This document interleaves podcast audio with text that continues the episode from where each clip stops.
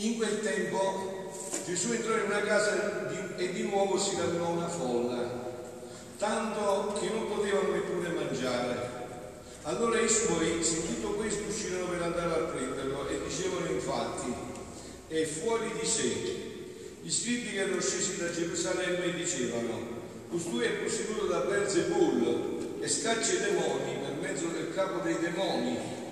Ma egli li chiamò e con parabole diceva loro, come può Satana scacciare Satana? Se un regno è diviso in se stesso, quel regno non potrà restare in piedi. Se una casa è divisa in se stessa, quella casa non potrà restare in piedi. Anche Satana, se si ribella contro se stesso ed è diviso, non può restare in piedi, ma è finito.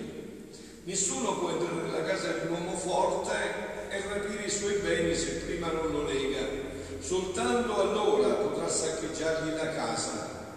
In verità io vi dico, tutto sarà perdonato ai figli degli uomini, i peccati e anche tutte le bestemmie che diranno. Ma chi avrà bestemmiato contro lo Spirito Santo non sarà perdonato in eterno, è reo di colpa eterna, poiché dicevano è posseduto da uno spirito impuro. Giunsero sua madre e i suoi fratelli e stando fuori mandarono a chiamarlo. Attorno a lui era seduta una folla e gli dissero, ecco tua madre i tuoi fratelli e le tue sorelle stanno fuori e ti cercano. Ma egli rispose loro, chi è mia madre e chi sono i miei fratelli? Girando lo sguardo su quelli che erano seduti attorno a lui, disse, ecco mia madre e i miei fratelli, perché chi fa la volontà di Dio, costui è per me fratello, sorella e madre. Parola del Signore. Parola del Vangelo cancelli tutti i nostri peccati. Siano lodati Gesù e Maria. Siamo in questa decima domenica del tempo ordinario e io parafrasando la seconda lettura di San Paolo ai Corinzi faccio anche a voi sotto forma di domanda quello che ha detto San Paolo, ovvero voi siete qua perché insieme con me volete fissare lo sguardo sulle, non sulle cose visibili ma su quelle invisibili. Perché le cose visibili sono di un momento, quelle invisibili invece sono eterne. Quindi voi siete venuti qua per non lasciarvi imprigionare dal visibile, ma per andare insieme con me a sondare l'invisibile, che non è il fantastico. Invisibile vuol dire che non si vede ma che c'è e che quindi ha bisogno di altre capacità per andare a raggiungerlo. Dobbiamo sviluppare, o se volete dobbiamo amplificare quello che ci è stato donato perché si metta in sintonia con l'invisibile. E noi di questo dobbiamo parlare. Una di queste realtà invisibili, una di queste realtà invisibili viene proprio eh, filtrata, fatta vedere nella prima lettura che abbiamo proclamato, no? Genesi, e avete sentito che cosa succede, siamo al capitolo 3, quindi bisogna tenere presente i primi due capitoli di Genesi per entrare in questo che dice, dopo che l'uomo ebbe mangiato del frutto dell'albero, quel famoso frutto a cui Dio aveva detto qua tutto è tuo, figlio mio, tutto è stato fatto per la tua meraviglia, tutto ti ho donato, ma attento che c'è un albero che è necessario perché senza di quell'albero non saresti quello che sei, ma non mangiare direttamente da quell'albero perché quell'albero ti condurrà alla morte. Il Signore, dopo che ebbe mangiato il frutto dell'albero, il Signore lo chiamò e gli disse, dove sei? Ecco l'invisibile, dove sei? Che cosa è avvenuto in questo momento? Noi dobbiamo entrare in questa dinamica profonda, no? Qua c'è una, la pagina in cui praticamente cambia la nostra libertà, cambia il progetto di Dio su di noi. Avete capito quello che ho detto? Lo ripeto, eh? La nostra libertà cambia il progetto di Dio su di noi in questo momento. L'uomo libero si oppone a Dio e Dio deve entrare attraverso il piano B dell'uomo che non aveva neanche immaginato, tra virgolette. Cioè l'uomo ribalta il desiderio di Dio. L'uomo fatto per la felicità, per una vita senza fine, si immette in una vita mortale con tutti gli annessi e connessi di tutto questo. Questo è il progetto, questo è il, il cambio del progetto che fa la libertà dell'uomo al piano di Dio. Allora qui andare prima di tutto a vedere l'invisibile e chi era l'uomo prima di, questo, di questa eh, caduta, di questa luminosa caduta, chi era l'uomo? Era il gioiello di Dio, il capolavoro di Dio. Dio aveva fatto tutto in funzione dell'uomo, come il papà, la mamma che si costruiscono la casa, che acquistano i terreni, che prendono la macchina, tutti in funzione di figli. Ho tutto, quante volte abbiamo sentito avere tutto per i miei figli, faccio tutto per i figli. Eh, allora, quindi chi, chi ce l'ha insegnato questo? Il papà che aveva fatto tutto per i figli. Quindi questo papà che aveva fatto del figlio il gioiello del creato se lo trova in un istante in questa situazione. Avete sentito qual è la situazione? Ho udito la voce tua nel giardino, ho avuto paura, sono nudo, mi sono nascosto, inizia tutta la tragedia, tutta la tragedia. L'uomo vede ciò che non vedeva, si trova la paura che non sapeva che cos'era e quindi non sa come amministrarla. Si trova nudo e invece era vestito con gli abiti più splendenti, quelli della divina volontà. Questa la pagina che quindi ci introduce in alcuni passaggi veloci per quello che si può dire in un'omelia che eh, voglio puntualizzare meglio perché di sera abbiamo dovuto un po' far camminarci tra altre situazioni, quindi possiamo puntualizzare un poco meglio anche a conclusione di questo ritiro meraviglioso nostro sulla divina volontà, no? Dice Luisa delle perplessità, sta scrivendo, siamo nel settembre 9 1923, sta scrivendo tante cose meravigliose su questo dono della divina volontà, ma appunto il nemico è sempre in agguato a turbare, no? E quindi Luisa ha un attimo di turbamento e dice ma è veramente Gesù che mi dice questo sulla divina volontà o che cos'è? Non è che sia il nemico infernale, no? E Gesù muovendosi nell'interno dice Luisa mi ha detto, figlia mia, ma perché temi? Non sai tu che il meno che sappia di me serpente infernale è della mia volontà? Non lo sai tu che quello che sa di me è la mia volontà? Perché non volle farla e non facendola né la conobbe né l'amò, molto meno penetrò nei segreti del mio imprescrutabile volere per conoscere negli effetti il valore della mia volontà. E se non li conosce, come può parlarne? È il ragionamento stringente di Gesù avete sentito questa, questa obiezione, ma non è il capo di, dei demoni, il caccia a Belzebul attraverso i, i, demoni e Gesù come stringe il ragionamento? Ma è facile, se una casa è divisa in se stessa, se quello che sta dicendo è così, il suo regno è già finito, no? E così dice adesso, come può parlare della mia volontà se lui non conosce nulla di questa volontà? Se non se la conosce, come può parlarne? Anzi, la cosa che più aborre che l'anima faccia la mia volontà Dite carissimi, perché appunto abbiamo detto che noi siamo qua per pensare alle cose celesti, è vero? Che di terrestri ne abbiamo già tante e abbiamo visto dove conducono, no? E lui, Satana, il diavolo, non si cura se l'anima prega, se si confessa, se fa la comunione, fa penitenza, se faccia miracoli, non si cura. Infatti nel Vangelo tutto questo è detto chiarissimamente, quell'uomo che si presenta a Gesù e con la certezza e la pretesa di dire guarda io ho fatto cacciare i demoni nel tuo nome, io ho fatto miracoli nel tuo nome, adesso che posto altissimo ci sarà per me in paradiso? E Gesù gli dice non ti conosco, vai via da me, operatore di legalità, non ti conosco. Io non volevo che facevi miracoli tu, volevo che stavi chiuso in un convento a pregare nascosto, ti ha detto di fare i miracoli a te? Chi l'ha autorizzato a cacciare i demoni a te? Non era questa la mia volontà su di te. Hai voluto proclamare il tuo io. Hai voluto metterti in mostra per il tuo. Io non volevo questo da te. Allora io vi ho detto già altre volte, figlioli, sapete quando un uomo è infallibile ogni volta che intraprende un progetto o un'impresa e non lo potrà fermare nessuno, vedetevi, nessuno, quando si è accertato in buona fede che quella è volontà di Dio. quando io mi accerto che quello che sto facendo è volontà di Dio, ma né diavoli, né cento diavoli, né miliardi di diavoli, né legioni di diavoli, né Satana, né uomini diavoli potranno bloccare quel progetto.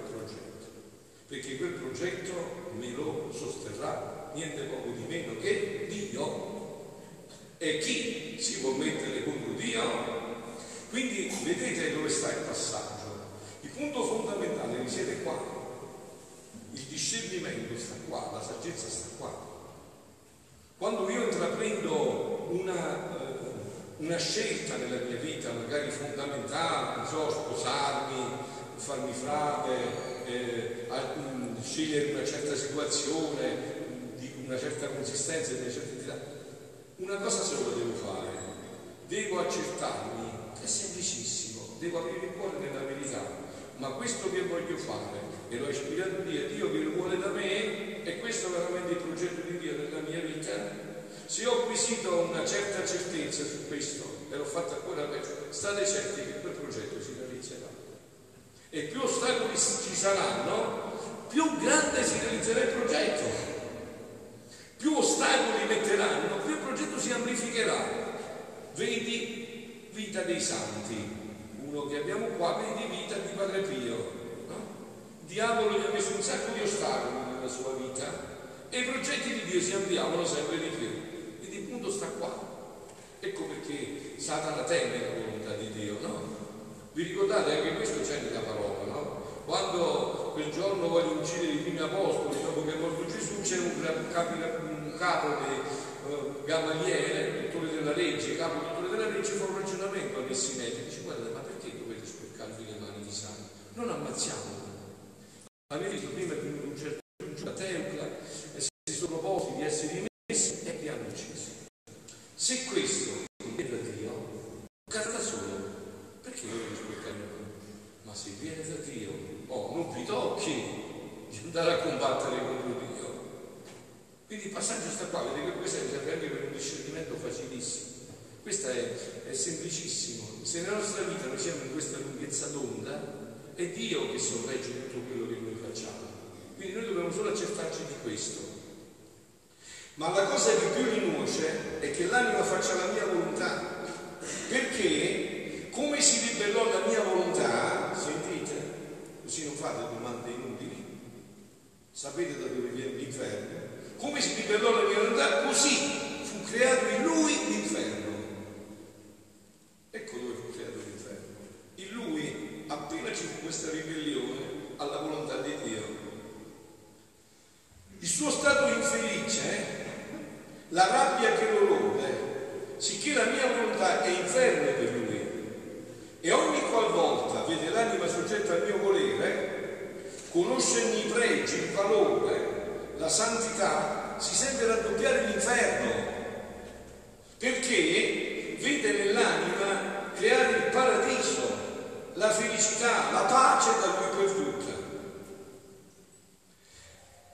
E quanto più il mio volere è conosciuto, tanto più resta tormentato e furibondo, perché questo gli strapperà il regno che è instaurato, non facendo la volontà di Dio e tirandosi l'uomo in questo suo progetto.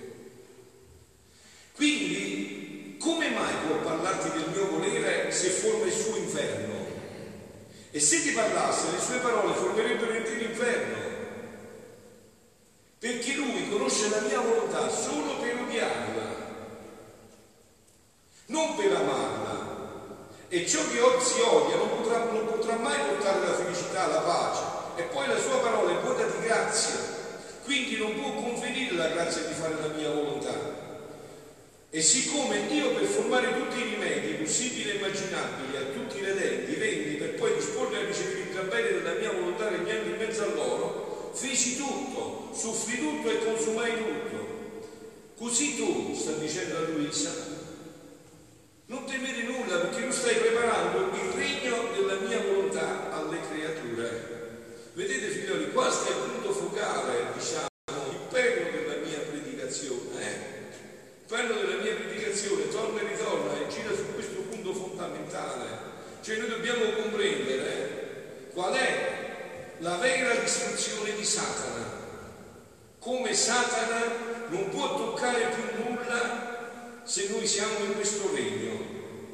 Se noi siamo in questo regno, Satana non può toccare più nulla. Gesù lo dice in un altro brano a Luisa. Sentite come lo dice chiaro, no? Dice Gesù a Luisa in un altro brano che fa seguito a questo, eh, una figlia mia, prima di tutto Adamo, prima di sottrarsi dalla mia volontà, era mio figlio. Aveva per centro della sua vita e di tutti i suoi atti la mia volontà. Quindi possedevo una forza, un dominio, un'attrattiva tutta divina. Onde il suo respiro, il palpito suo, i suoi atti davano di divino. Perciò salto, perché l'ho già accennato insieme, non posso fare oltre, devo andare al punto finale del discorso. Perciò tutto ci piaceva. Non trovavamo nulla in cui dispiacerci. Ora, dopo peccato, Adamo scese dallo stato di figlio e si ridusse allo stato di servo scese da questo stato e si ridusse allo stato di servo da quello di figlio. E come la ruppe con la volontà suprema, così uscì da lui fuori la forza divina, il dominio, l'attrattivo, il profumo celeste. Questo è stato il disastro, perché Satana è potuto entrare qua, ma questo adesso, questo Dio glielo ha ritolto di nuovo, gliel'ha ritolto di nuovo. Figlia mia, dice in un cuore Gesù, l'anima che possiede il fiat divino tiene tal potenza da mettere, tiene tal potenza da mettere in frantume la forza diabolica. E io ho permesso di farti toccare con mano che solo con menarti sopra di lui, quell'episodio che vi ho fatto vedere, solo con menarti sopra di è restato stritolato affinché non lo temi e lui sentisse la potenza di chi possiede il mio volere che sperde come polvere al vento la forza diabolica, perciò non gli dà il pensiero di lui e continua a vivere nella mia volontà. Perciò avete sentito, passo al punto finale, quello che mi interessa di più di tutto, perché a me non mi interessa questo aspetto negativo, questa è una realtà che dobbiamo tutti prenderne coscienza, ma dobbiamo sapere che noi non annunciamo ciò che ha fatto il diavolo, non ci interessa proprio, ci interessa di conoscerlo solo per evitare cioè che tutto questo disastro, Dio non ci ha lasciato questo disastro, è venuto a riportarci invece in quello splendore in cui eravamo stati creati. Tanto che avete sentito che cosa dice Gesù in questo brano del Vangelo che abbiamo proclamato. Io non so se voi avete sentito la potenza di queste parole. Ah, chi gli dice che fuori c'è la mamma con eh, i fratelli, che, con i familiari che lo attendono, Gesù risponde chi è mia madre? E chi sono i miei fratelli? E poi dice, girando lo sguardo su quelli che erano seduti attorno a lui, ecco mia madre, i miei fratelli, chi fa la volontà del Padre mio è per me fratello, sorella e madre. Cioè noi possiamo essere la mamma di Gesù, noi possiamo generare, concepire e partorire Gesù. Questo è il compito dei figli della divina volontà, questo è il frutto del nostro ritiro. Eh? Andare a casa con questa certezza perché noi abbiamo una mamma che ha fatto tutto per noi. E io voglio fermarmi proprio su questo brano finale, su questo aspetto finale. Gesù conclude gli scritti di Luisa proprio parlando di questa maternità. È il 28 dicembre del 1938 e le ultime parole, le ultime parole di Luisa sono proprio queste. Io lo voglio leggere per intero questo brano con cui concludere questa omelia. Commenterò pochissimo, voglio leggerlo proprio tutto intero questo brano per concludere l'omelia. Dice, per concludere questa omelia, dice Gesù, dice, eh, figlia mia, figlia mia buona, la mancanza d'amore delle creature mi fa piangere amaramente. Come non mi vedo amato, così mi sento ferito e mi dà tal dolore che mi fa dare insidioso. Il mio amore corre su ciascuna creatura, lo copre, la nasconde e mi costituisco vita d'amore per essa. Ora, figlia mia, ascoltami e prestami attenzione.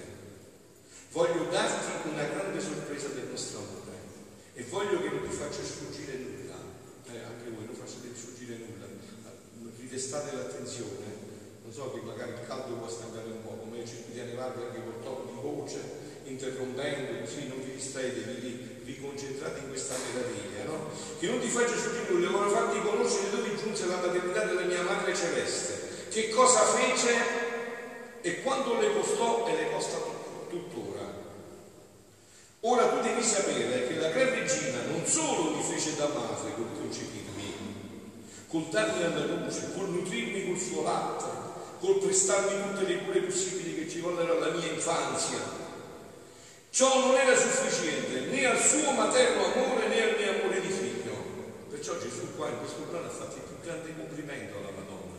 Non ha detto che è grande mia mamma perché mi ha dato la possibilità di venire sulla terra, di incarnarmi. No, non è questa la grandezza. La è grande perché lei mai, né per un attimo solo, non è vissuta di volontà di Dio. Perciò il suo amore materno correva nella mia mente e se pensieri afflitti mi affliggevano, stendeva la sua maternità nel mio pensiero, li nascondeva nel suo amore, li baciava, sicché la mia mente me la sentivo nascosta sotto l'ala materna, che non mi lasciava mai solo. Ogni mio pensiero aveva la mia mamma che mi amava e mi prestava tutte le sue cure materne, la sua maternità. Si stendeva in ogni mio respiro, in ogni mio palpito e se il respiro e il palpito era soffocato dall'amore e dal dolore, correva con la sua maternità per non farmi soffocare dall'amore e balsamo al mio cuore trafitto. Se guardavo, se parlavo, se operavo, se camminavo, correva per ricevere il suo amore materno i miei sguardi, le mie parole, le mie opere, i miei passi, investiva col suo amore materno, li nascondeva nel suo cuore e mi faceva da mamma. Anche nel cibo che mi preparava faceva scorrere il suo materno amore, sicché io mangiando sentivo la sua maternità che mi amava. E poi che dirti, quando sfoggio di amore di maternità fece nelle mie pene? Chi può dirti quando mi amò e quando l'amai? Il mio amore fu tanto che non potevo stare senza che non potevo stare in tutto ciò che feci senza sentire la sua maternità insieme con me. Ora, figlia mia, adesso veniamo a noi, dopo questa premessa di amore grandioso, veniamo a noi. Ora, figlia mia, ascolta un'altra sorpresa d'amore del tuo Gesù e della nostra mamma celeste. Perché tutto ciò che si faceva da me e dalla mia mamma, l'amore non trovava intoppo. L'amore dell'uno correva nell'amore dell'altro per formare una sola vita. Ora volendo fare con le creature questo, quanti intoppi, ripulse e ingratitudini, ma il mio amore non si arresta mai.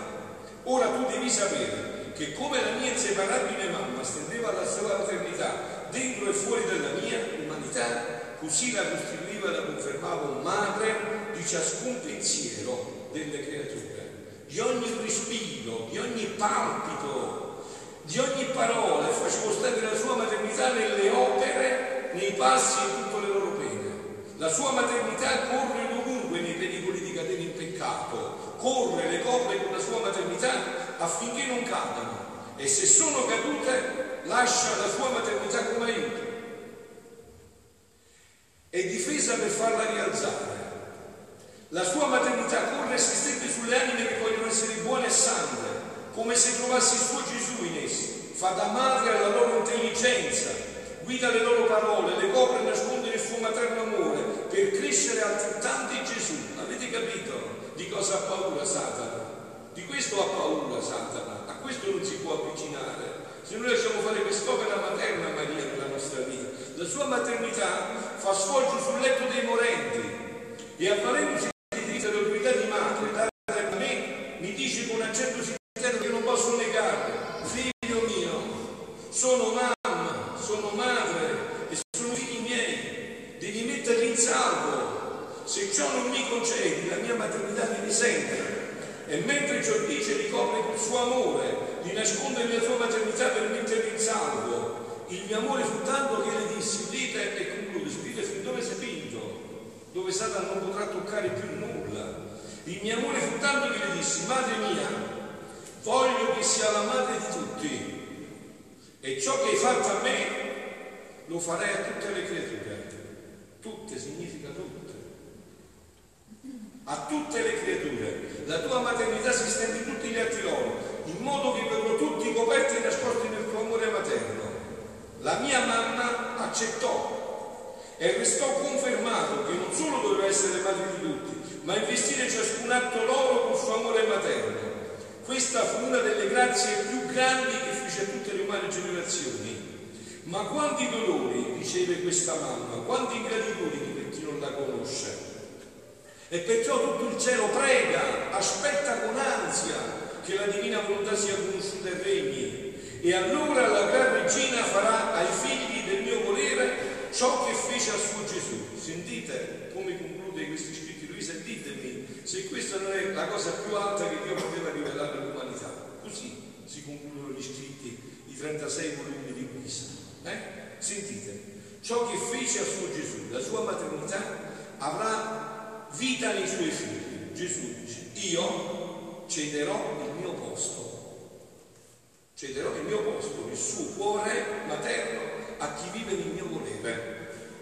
Lei me li crescerà, guiderà i loro passi, li nasconderà nella sua maternità e santità, si vedrà in tutto i loro atti impresso il mio amore, il suo amore materno e la sua santità.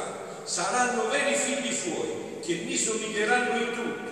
E oh, come amerei che tutti sapessero che chi vuol vivere nel mio volere, voi lo sapete come l'ho saputo io, lo sto dicendo a voi, che chi vuol vivere nel mio volere eh, ha una regina e una mamma potente che supplirà tutto ciò che le manda. Bando alle false depressioni, alle false accuse sul poveraccio, sul peccato, supplirà tutto quello che ci manca. Supplirà tutto quello che ci manca. Chi vuole vivere questo, supplirà tutto ciò che le manca, ricrescerà nel suo grembo materno e tutto ciò che, le, che faranno starà insieme con loro per modellare gli atti suoi gli atti loro ai suoi, tanto che si conoscerà che sono figli, cresciuti, custoditi, educati dall'amore della maternità della mamma mia e questi saranno quelli che la renderanno contenta e saranno la sua gloria e il suo onore. Dio voglia che in questo numero ci sia io e voi figli miei, siano lodati Gesù e Maria. Fermiamoci alla Madonna.